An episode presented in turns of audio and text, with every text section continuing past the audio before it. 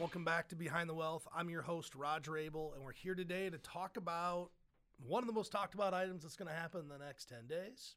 And that's New Year's resolutions and really how to keep those goals, set those goals. Um, I've already been talking about it with my wife. I know we've talked about it a little bit in the office. What are the resolutions going to be? The sad reality of resolutions are most are going to fail. You know, I mean, it, it is the sad reality. And, you know, research kind of tells us that about 60% of Americans are going to set some goal in the next, let's call it 10 days. We're filming this in middle of January, middle of December, but most people have those goals in mind before January 1st comes. So we're going to try to help people not become a statistic because only about 8% of people actually achieve the goal that they set out to have. Right. And you'll see just even um, going to the gym. the best months to not go to the gym are January and February because they're crowded. Oh, yeah. And then, as this shows, after the first week, only 75% of people are still successful. So after the first week, 25% of people drop off. Um, and after one month, another 10% drops off. And then six months, we're all the way down to 46% of people are still on track. So, but you know what? That actually surprises me a little bit that about 50% of the people after six months has still met their goal. I actually thought it'd be like way less than that number. I, I mean, because I've set goals before and New Year's resolution goals. a couple years ago, I, I made it a goal to give up sugar. And I actually did it. I went an entire year, which very difficult to do, but I went an entire year without doing it. But I still, I'm, I'm surprised that half the people still have it after six months. But by the end of the year, the interest is waned. Yeah. Yep. But hopefully today we'll talk about some strategies and maybe some good reminders, um, you know, about saving money and how you can set some realistic goals to do that. So hopefully you can set some goals and um, stay on track to achieve those. Well, and you know it's interesting because the number one or one of the top five goals every single year for people is to it's a money related goal, right? It's saving money or getting a budget or getting out of debt. It's some type of money related goal. And unfortunately, 92% of people fail. So yeah. that's what we're going to try to help do today. And I think the real thing you got to get at is why do the resolutions actually fail, right? Um, couple reasons. It's maybe not realistic. And, and I use this analogy in my own personal life. If I want to go on and get healthier, and there's two ways to do this, right? You can like do this phased in approach where, oh, I do one thing and then I do another and then I'll take the next step. But if you try to tackle everything at one time, typically it doesn't work out. So if you're going to go on a diet and you're like, well, I'm going to cut my calories down to 1500 calories, I'm going to cut carbs and I'm not going to have any sugar, I'm going to work out an hour every day. About the third day, you're like, forget it because it's really overwhelming. So the first thing you have to do is set a realistic plan, right? What's realistic for you to achieve in the short term and in the long term if we achieve small successes that can be highly advantageous long term yeah i and I, I totally agree with that i have found anytime i set a goal i'm much more successful starting with the first step get that down move on to the second step get that down um, and then another thing i think we wanted to point out as far as goal setting it should be something important to the individual. So, and I, I think everyone falls into this trap where maybe I set a goal that's more, that's what I think other people think I should do when you should take a little bit more time and, uh, you know, reflect and set goals based on what you want to do, not, well, you know, society says I should do this, so that's why I'm going to set that goal. Because really, I mean, at the end of the day, other what other people think or what society thinks, that's not enough um, motivation to see to see through a long term goal for for like a year at a time. That might motivate you for a few weeks, but um, that typically doesn't last. And that, that's a good point because if, if you're setting the goal for society, not for yourself, you, you won't succeed. I think that's probably the number one reason. I don't have the data here, but I can always tell you if it's really important to me, my chances of it working out are really good if it's a goal I've set because I'm concerned with somebody else thinks, yeah, I only care for a little while, and then I'll move right. on to the next thing. So, um, right. you know, one thing you can do is kind of use and use an acronym, right? People talk about acronyms all the time, but what are some of the things we can do to make measurable goals? And there's an acronym called SMART. It stands for specific, measurable, achievable, relevant, and time bound. And let's walk through what this SMART process of setting a resolution is, but specific. If you need to make the goal very clearly stated. And what I mean by that is if you say, hey, my goal for this year is to go to church. Well, what's that mean? Is it three times? Is it Christmas, Easter, some other day? Like, oh, it needs to be, I need, I want to go to church three times a month or whatever goal you're trying to do, achieve. It needs to be very, very specific in nature. Yeah. Yep. Specific. Um, and the next one's measurable. So, like what you just said, a specific measurable goal would be I'm going to go to church three times a month for the entire year. Well, you can measure that because you know you can count how many times you went in the month. Um, or another measurable measurable goal could be I want to save two hundred dollars extra a month. So there you have a number. It's specific, um, and you probably want to get more specific. Where are you going to save that two hundred dollars? Um, you know, is that into your savings account? Is it into one of your retirement accounts? Um, and then what are you going to do with the money? And then, you know, that $200, that would be measurable because you would know every month that you did that and every month that you didn't do that. And when it's measurable, it reinforces what you're doing, right? It says, hey, I'm doing the right thing. You feel a sense of accomplishment, which, like many things in life, as you feel that sense of accomplishment, it just kind of snowballs and gets easier to do. You're like, man, that felt good that felt good. I got $600 saved. Now I have 800. Now I have a thousand. And it almost becomes a little bit of an addiction. I remember when I first started um, in the investment business, my mom called me and said, Hey, I've got this life insurance policy I took out when you were a kid, which you know, all of our parents did. And it's got like $3,000 of cash, you know, and it's worth like $10,000 of death benefit. What should I do with it? I said, Tell you what, why don't you cash it out, give me the 3000 to start my savings account? And back then, there was an account called the ING Orange Savings Account, which is now Capital One 360. But it had a great interest rate. It was like 5% interest rate on cash. And I said, well, I'm going to start saving. And how I did it is I started saving $25 a week. Like, so every week, 25 bucks would just automatically come out of my bank account into my savings account. And that was a number that I knew I just wouldn't miss. Now, if you took $100 at one shot, it would have been more painful, but I did 25 every week. Well, then pretty soon I'm like, well, I think I could do 40 every week. And then it was 100, and the number kept going up until I reached this pain tolerance where I'm making myself broke. But I kept reinforcing my behavior, and it made it easier for me to kind of keep taking that approach to savings. And had I not had that reinforcement, not sure I would have done it. Right, right. Well, and that moves into the next part of the acronym. That was achievable for you. So setting, so one not only specific, measurable, and then achievable. So you did those things and starting with $25 a month, that was an achievable thing that you could do. And there's a big goal setting and goal achieving. It's a there's a lot of psychology. I mean, maybe not a lot, but it's very psychological. And you know, so one thing as far as achievable goal, goals go, a lot of times, let's say I, I just the other day I was talking with a younger person and I asked him, well, how much money could you save every month? And he said, well, I really could probably do 300. I go, okay, but that's a new habit, so that's going to stretch you, right? That extra 300. Well, yeah, probably. Okay, so start with 150. Start with 150 and do that a couple months, and then bump it to 175 until you get used to it. Bump it to 200 until you get used to it.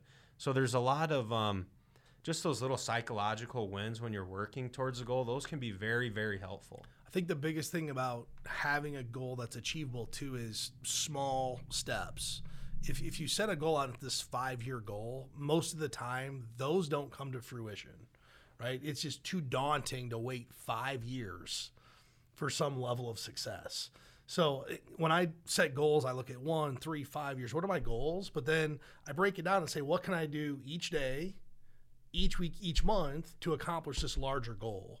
And, and that becomes achievable, right? If you say, hey, like when I gave up sugar, well, the goal was tomorrow, I'm just not going to have any sugar in my diet. It wasn't the goal was for a year, it was just, I'm not going to do it tomorrow. And then, well, I'm not going to do it the next day. And pretty soon I'm doing it one day at a time. Becomes a lot easier and it becomes a habit. But I just said my goal is not to have sugar by about the third day. I'd be like, man, a year's too long to not have a piece of pie or a piece of cake. Like I just can't do it. But oh yeah, I could give it up tomorrow. So small goals will lead to great results long term. Um, relevant. I think you brought this up, Elias. It needs to be relevant to you. It needs to be relevant to what's important to you. So if if you're close to retirement, maybe your goal is to create a financial plan because you want to feel secure about going into retirement or you're 30 years old and you haven't started saving. Well, why do you want to save? Find some reason why. You know, every most people want to retire, but when you're 30, that's not the relevant goal in your life, right? No. I mean, you're we like to talk about it and think people are thinking about it. They're not, right? They're thinking about how they're gonna, you know, pay for their kids' track meet or the next set of tennis shoes and how they're gonna pay for college and all these things. So, is there another way to set an achievable goal for those people? And maybe it's not retirement 30 years down the line, but hey, my goal for this year is to max out my Roth IRA because I know if I have that habit, that's going to make me successful in 30 years versus saying, man, I have to accumulate two or three million dollars for retirement because that's a huge number versus how do I put $125 a week into my Roth IRA so I max this thing out. Yeah, yeah, and that that's a really good point. And um, you know, that's relevant goals. Um, you know, like we touched on a little bit earlier, if it's not important to you, you're probably not going to achieve it, and you'll give up on it.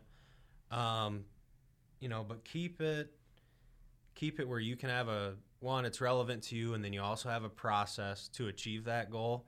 And Yeah. then another big thing in our next letter uh, would be time bound. So there should be some sort of schedule to hit this goal. And that's just the, the time aspect of goal setting. To me it's always a sense of urgency. Because if i say well i'd like to lose 20 pounds well that's great a lot of people want to but if I say I want to lose 20 pounds by August 1st, well, now there's a date where I want that to happen.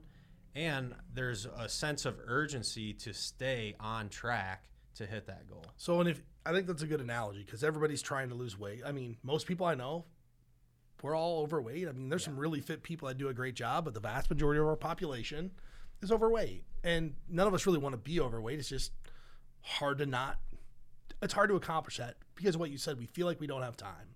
And, and you said, hey, we'll have this goal of in August, we'll lose it. But you can break that down even more, whether it's weight loss or money or whatever it is, and say, well, I'm going to mark time on my calendar every day to do this.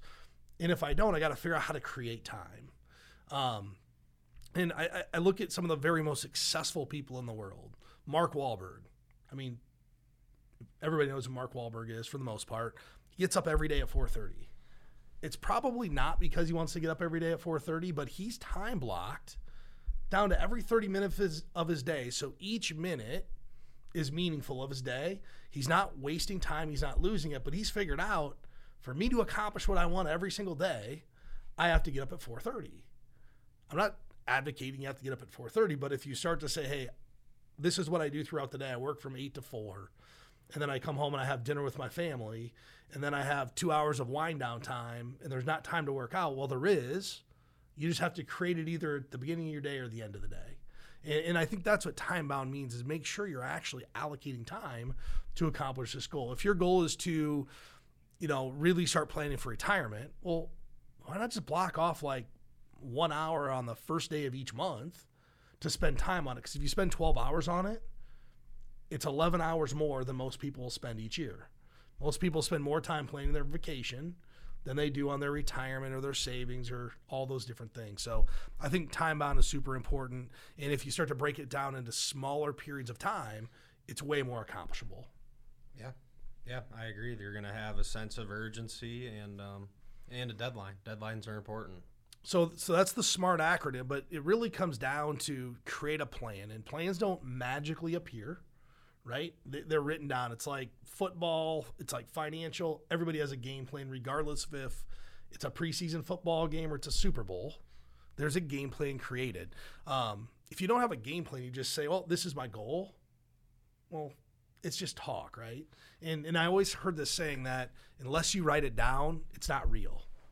I remember when I was in high school, my high school baseball coach said, "Hey, we're going to write our goals. You're going to have three goals because three was kind of like the number he thought was attainable." And then we had to post it in three different places. So he took everybody on the baseball team on the bill of their cap had what their three goals were for the season. So every time you took your cap off, you had it there. And then you had it another place in your locker room, and maybe you had it on your mirror in your in your bathroom. But there was always places to keep reminding us what that goal is because it's easy to let it slip through the cracks. Um, and, and that's really of just it's just having a great plan of how to accomplish it.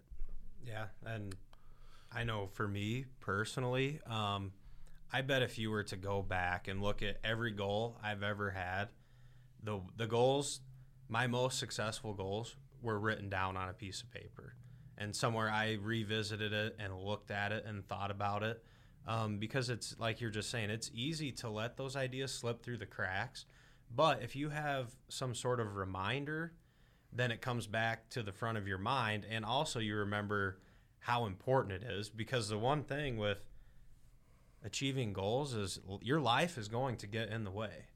Whether it's your fam like kids and a family or other hobbies um, or just anything.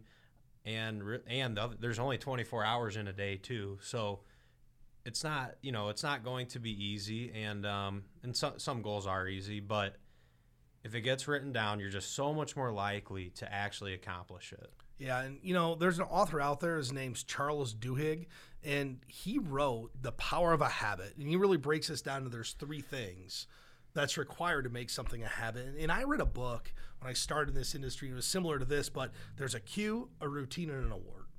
Right? There's three things to make it a habit. The cue is, and let's just use working out because it's relevant to everybody.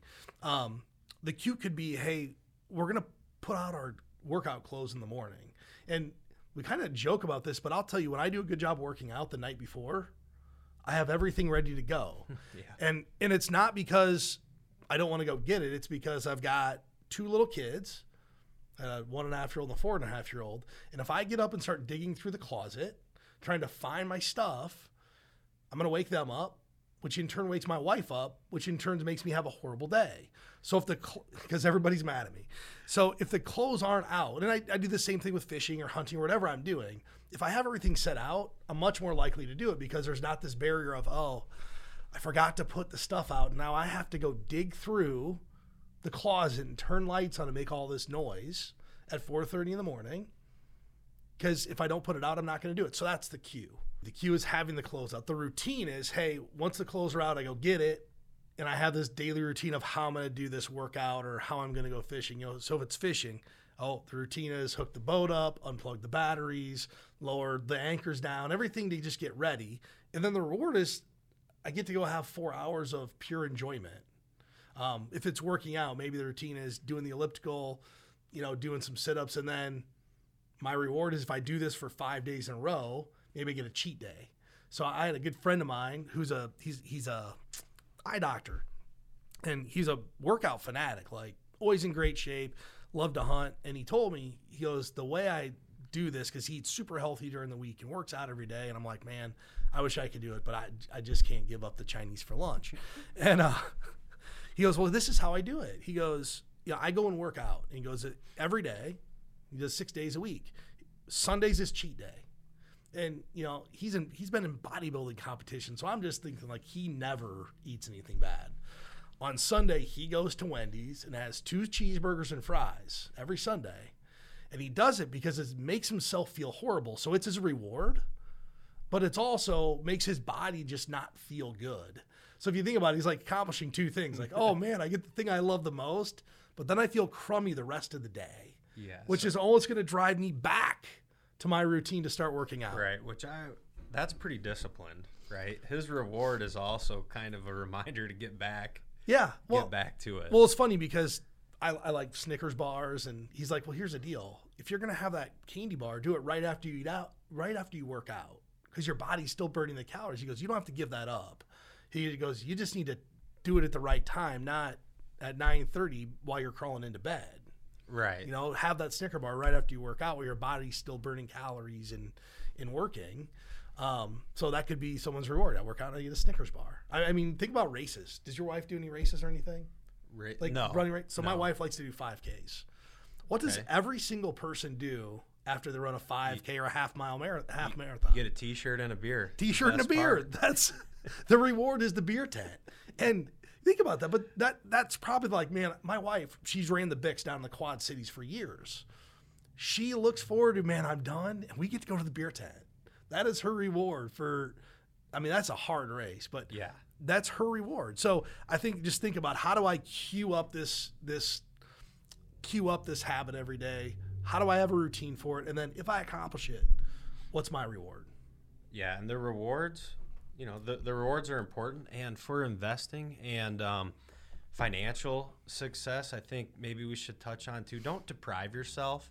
So if you make a goal of save, this is arbitrary, but I'm going to save $200 a month for retirement this year and invest that money. If you can do that, do it, but don't do it at the cost of your favorite things in your lifestyle. Um, like, for example, if you're kind of a foodie and you like to make really nice meals for yourself, don't skip those really nice meals that you're going to make if that's a super high thing on your priority list. But maybe you have cable and you don't really watch TV, you know, that might be an area to cut it out. Or on the other hand, if you have cable and watching sports is one of your biggest hobbies, well, don't don't give up the things that you love to do it. Find other areas through prioritizing to get to uh, cut back. That's a great point because if you give up the things that you really like, you'll actually resent the goal that you created. Yeah, and that's that's and counterproductive. It goes back to the show I did with uh, Jonas. I don't know, like I don't know, a few weeks ago, about the no budget lifestyle. Right? Don't deprive yourself of things you like to do. Create your financial design, not through hey, here's everything I have to pay, but here's what's important to me. Accomplish those things, and then work the savings in around those things. But you made a good point. If you resent the goal, it's not going to be accomplished. Yep, that's right. Um, the other thing people do is they have small setbacks and they let this turn into basically destroying the goal. It's the reason 8% of people accomplish it. It's not because there was a major setback, it's because there's a minor setback and they use it as an excuse to say, ah, I'm done with this. And uh, you guys are going to laugh over this. So this is probably like 13, 14 years ago. My wife and I, we were getting ready for our five year wedding anniversary. We're getting going on a big trip and I'm like, well, I'm going to lose some weight. You know, that's trip. I'm like, give up carbs. Back then it was Atkins diet, going to give up carbs. So I gave up carbs and I'd been off it for like 10 days. And if you've ever tried to like just eliminate carbohydrates from your diet, you, you get It's grumpy. tough. Yeah, you get grumpy. Yeah, it's tough. And I'll never forget this. I was sitting around my house one night and I'm like, I can't do it anymore. My wife goes, Where are you going? I go, I'm going to Hy-Vee. And she goes, What are you doing? I said, Don't worry about it. I'm going to Hy-Vee. And I come home, I've got a dozen Krispy Kreme glazed donuts. All I brought them in. She goes, "Don't do it," because she knew where this was going. I mean, for real, she knew where this was going. I ate all dozen Krispy Kreme donuts, so I had that small setback. To man, I just if I could have just had like a donut, but I just used it as an excuse. Like this is horrible. I don't want to do this anymore. So instead of having the small setback, I, I just created a monster and I ate the dozen donuts, and I was not on a no carb diet anymore. well, and that, you know, but th- those can be small setbacks when they happen, but you kind of got to look at it as maybe a reset like that little event. You could have been like, okay, that wasn't good, Doesn't work for me. but I'm not doing that tomorrow. Or if it's the next day, I'm not doing that today. And I'm going to do maybe these things to get me back on track. Um, but yeah, that's that's typical. I think it's a great story though. My wife, Yeah. I'm sure she remembers that because she's like, "Don't do it." She knew what happened when I walked in with the dozen. I didn't buy like the single one. It was like the whole box. Yep. So Elias, I've found there's really five kind of primary money goals or New Year's resolutions that people create. And number one is they try to create a budget for life. Um, and the problem with that is life changes. So, and and we're not huge advocates of like making this budget that starts with all your expenses first. We're advocates of creating this lifestyle design. Make sure we're doing what's important to you. Um, I've always joked Starbucks or your coffee or your car is not the reason you're not going to be successful. The reason you're not going to be successful is you didn't lay out a savings plan first and pay yourself first. Um, I, I look back to budgets and we've all done them. And every time I created one that starts listing who I'm going to pay rent or my mortgage to, and then my car payment, my student loans, and all these things, by the time I get to the bottom, I'm out of money. And I'm paying myself last versus paying myself first. So, um, when the biggest thing I want people to do with creating a budget is pay yourself first. The other thing is just know that budgets are going to get blown up. If you try to get down, and, and they're the best money people in the world will tell you this, you're going to blow up your budget the idea of putting something together is a guideline so you're aware of how you're spending money. The more aware you are, the better you are with money, right? So I'll use myself. I had a subscription to the Wall Street Journal. I still have it. It shows up every day, a blue bag outside. And I really got the subscription to read the digital version, which is like half the full subscription where you get the newspaper. Do you know how many of the blue bags I've opened up? You don't read the news. Yeah, you don't read it because you're reading it on your phone or it your goes, tablet. I could save seventeen dollars a month if I went through and said, "Hey, what's important here?" And is the paper important? It's just right. I've done it for so long that I still want to get the cozy paper, even though I don't use it. It's used more for wood kindling than anything or recycle at this point.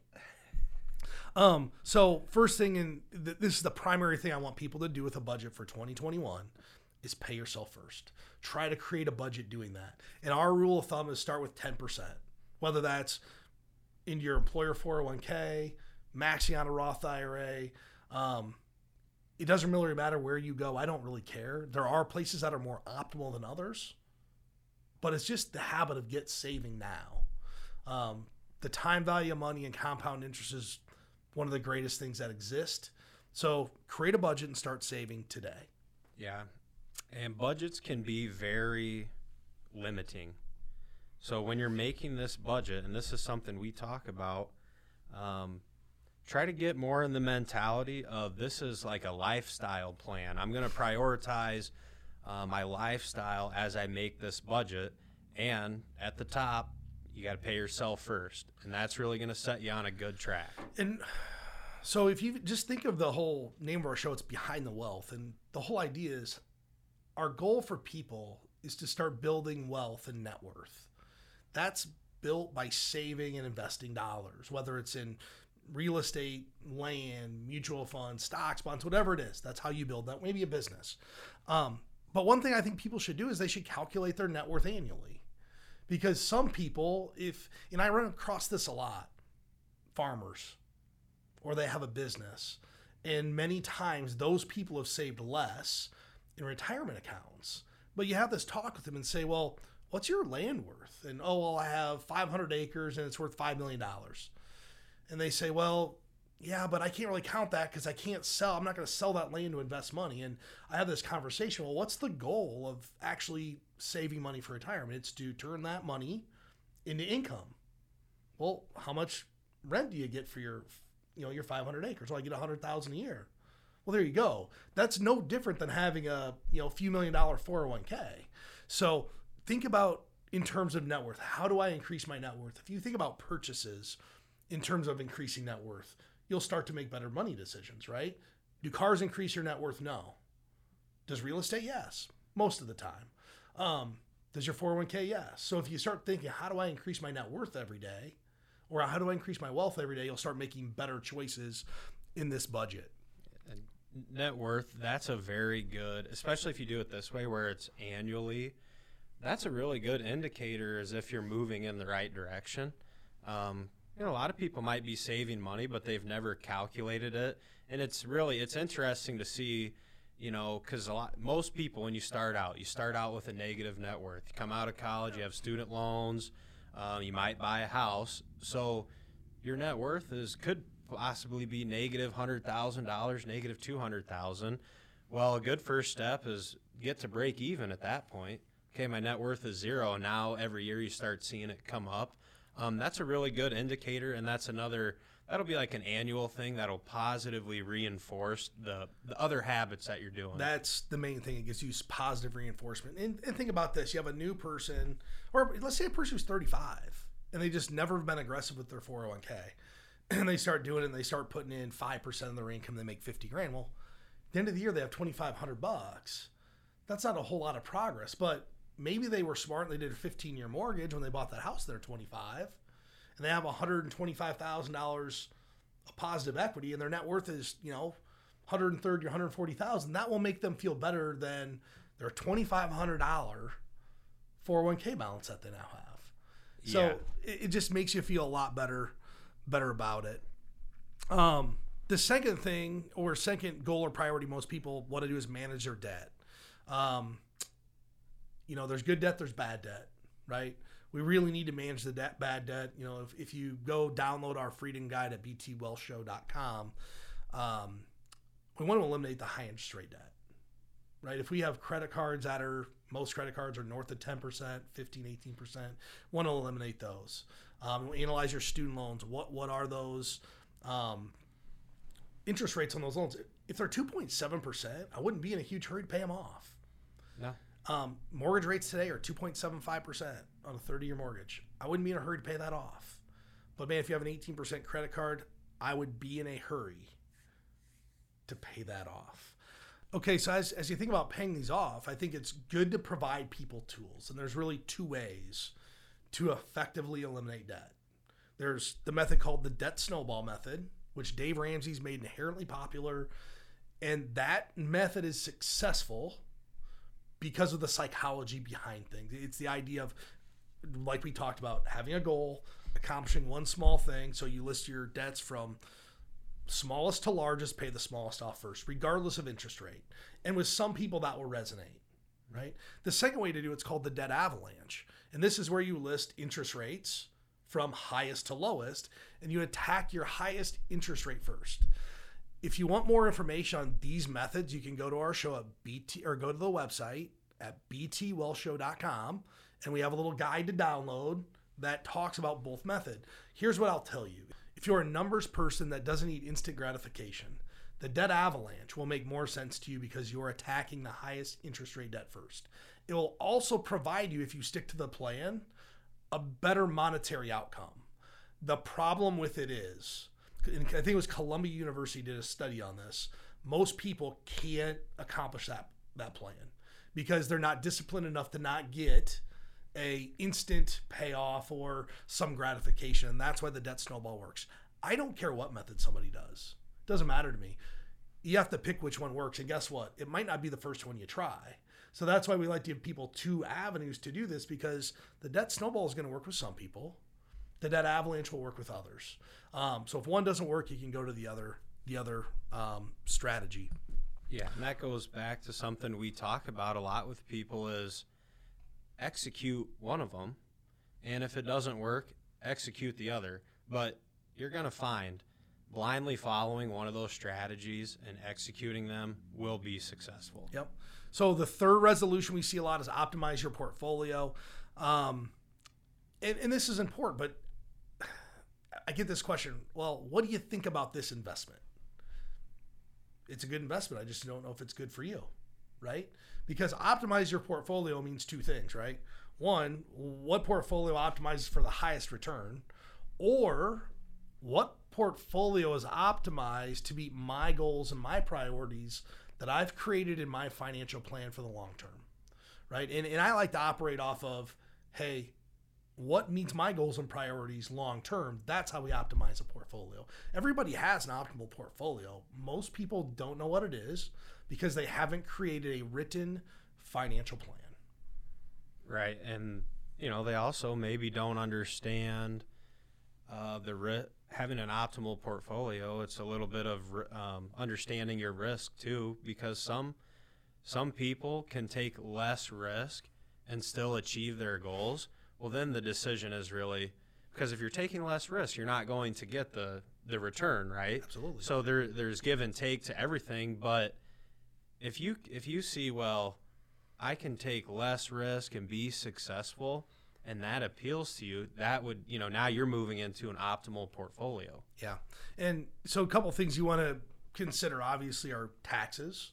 There's certain investment assets or asset classes that are more tax friendly than others. So it's in, in an IRA or a 401k or Roth IRA, you don't have to be concerned with it.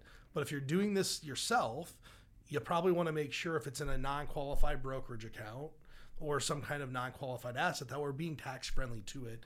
And it's where a financial advisor or a company helping you can start to add some really good value.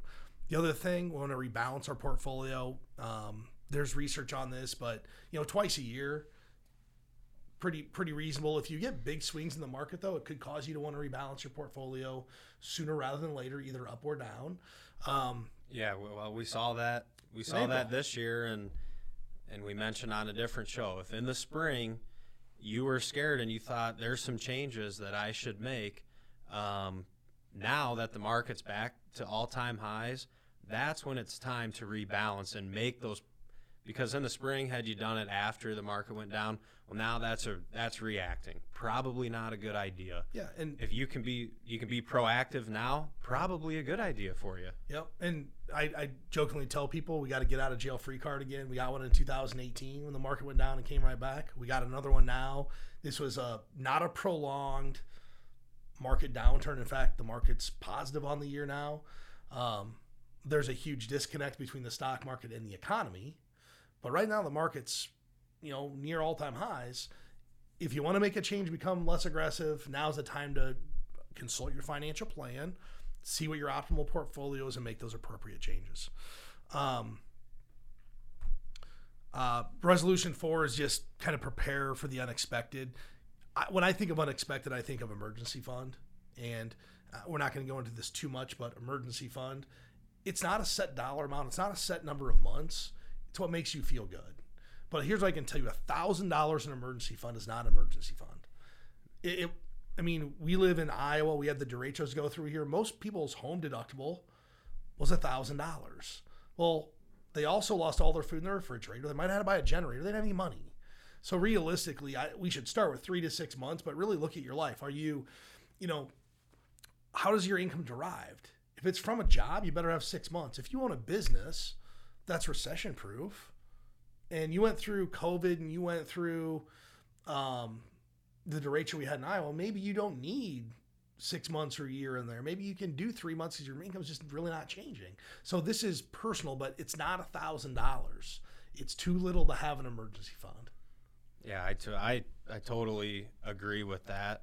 And um, on top of the emergency fund, and then we're starting a new year, so looking at last year and um, preparing for the unexpected. I think one thing to mention quick, maybe if you have a fam, especially if you have a family, um, some life insurance.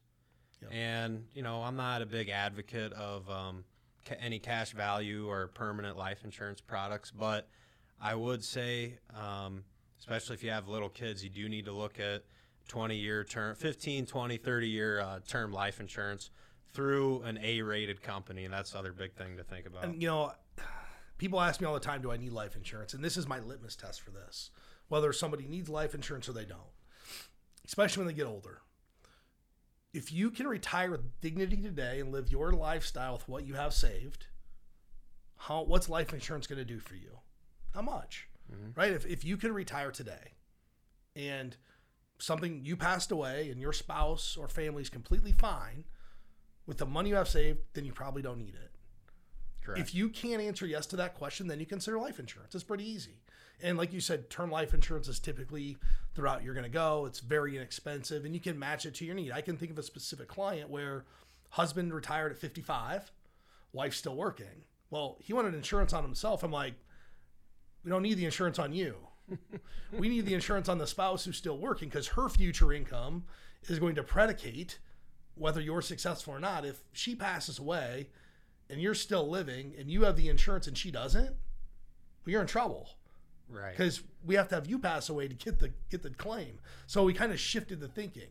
Um, so yeah, insurance is a big one for people. Don't be overinsured, but don't be underinsured. Yeah, and it's honestly life insurance to me is one of the most misunderstood products and you know, in our business, the investing is the that's the exciting, the sexy stuff. But it's if you have a young family, that could be the most important financial product you purchase. Um, but it's what it truly is. It's income replacement, just like you were just talking about. So we need to protect income and income replacement for your family. Well, and I coined this a long time ago. It's really the self completing portion of your financial plan. If you pass away unexpectedly, so you're 40 and you've done this great financial plan, which assumes you guys are going to work for the next 20 years and you're going to save X amount of dollars in your 401k. Well, how do I self complete that financial plan if something happens to one of us today? So, because no one likes to talk about life insurance. no. But if we turn it into a how do we self complete our financial plan, it sounds a lot better to people and they engage it. Keep insurance simple. Literally keep it simple. Yes. Think about, you know, you can buy insurance with all these different riders and benefits. Well, what are you really buying this for? Are you buying it to have all these fancy bells and whistles? It's like a car. Well, yep, I could drive the Hyundai. Nothing wrong with Hyundai, but I could get a base model cloth interior for X amount of dollars, or we can go buy the Cadillac and get all these bells and whistles. At the end, if we're driving down the street to work, they're both going to get us where we need to go. So in the insurance area, let, let's concentrate on getting the appropriate coverage. Um, and the last thing I think is actually really important for people to do, and um, it's always on the back of everybody's mind. They don't want to deal with it, but it's protect your estate. Make sure you have your beneficiaries updated. Make sure you have a will. If you don't have a will, there's a lot of great online places you can go to create a will. Um, but just get all of this stuff, you know, put into place. I think the one thing that's come out of COVID is that, and it made people look at things differently. They, I think people said, well, this could happen to me because most people have known somebody who's been affected by COVID in one way or another. And it's making people think twice about putting off these different things that they've put off forever. Maybe you were married and didn't have kids, and you're like, well, I don't need a will. Well, if you have kids, you probably need one right now. You want to have some direction. What happens to your family if something unfortunate happens to you and your spouse? Yeah, and when you have a will, that's your deter. You're making all those decisions on the front end, and then there's no room for you know the state to determine where your assets are going to go, or um, you know, or maybe or just anybody for that matter, but specifically, then the state government's kind of deciding where your where your assets are going to go. Well, you're you're dictating where your money and where your kids and where your family goes based upon your values and goals and desires versus that of others. correct. Um, so those are really the five main things, Elias, that people are going to look at from a monetary financial goal going into 2021. I think my big takeaways from this is make a small, achievable goal and set a little bit of time aside every single day to accomplish a goal. And it, it might be two minutes. Like, oh, I need to go do this today so I can accomplish this five months down the road. But make it achievable, put it on paper, and, and I think everybody will be successful with their 2021 goals. And don't become the 8% t- statistic. Actually, that could be a goal for people. Think about this. Just write 8%. I don't want to be part of the I want to be part of the 8%, right? The 8% yeah, that that succeeds. achieves. Yep. I don't yep. want to be 92% of the people that fail. That actually, I'm going to use that goal. Yeah. I'm going to be part of the 8% with this goal this year. So, so my my takeaway from today to add to what you're talking, um, when you have a setback, don't let the setback blow up your plans. Get refocused and get back on track. So whatever your goals are, because every no one perfectly takes steps towards the goal. So when the setback happens, um, okay, move on. So we could just coin that. Don't let the Krispy Kreme donuts crush your crush your goal. For the Yeah, year. don't let one box of Krispy Kremes ruin your your whole through year. the whole year. Uh, with that said, I want to thank everybody for tuning back into the the show again today. If you have any questions you'd like answered, if you want to get information on how to start your own financial plan, it's btwellshow.com. Uh, we appreciate everybody listening.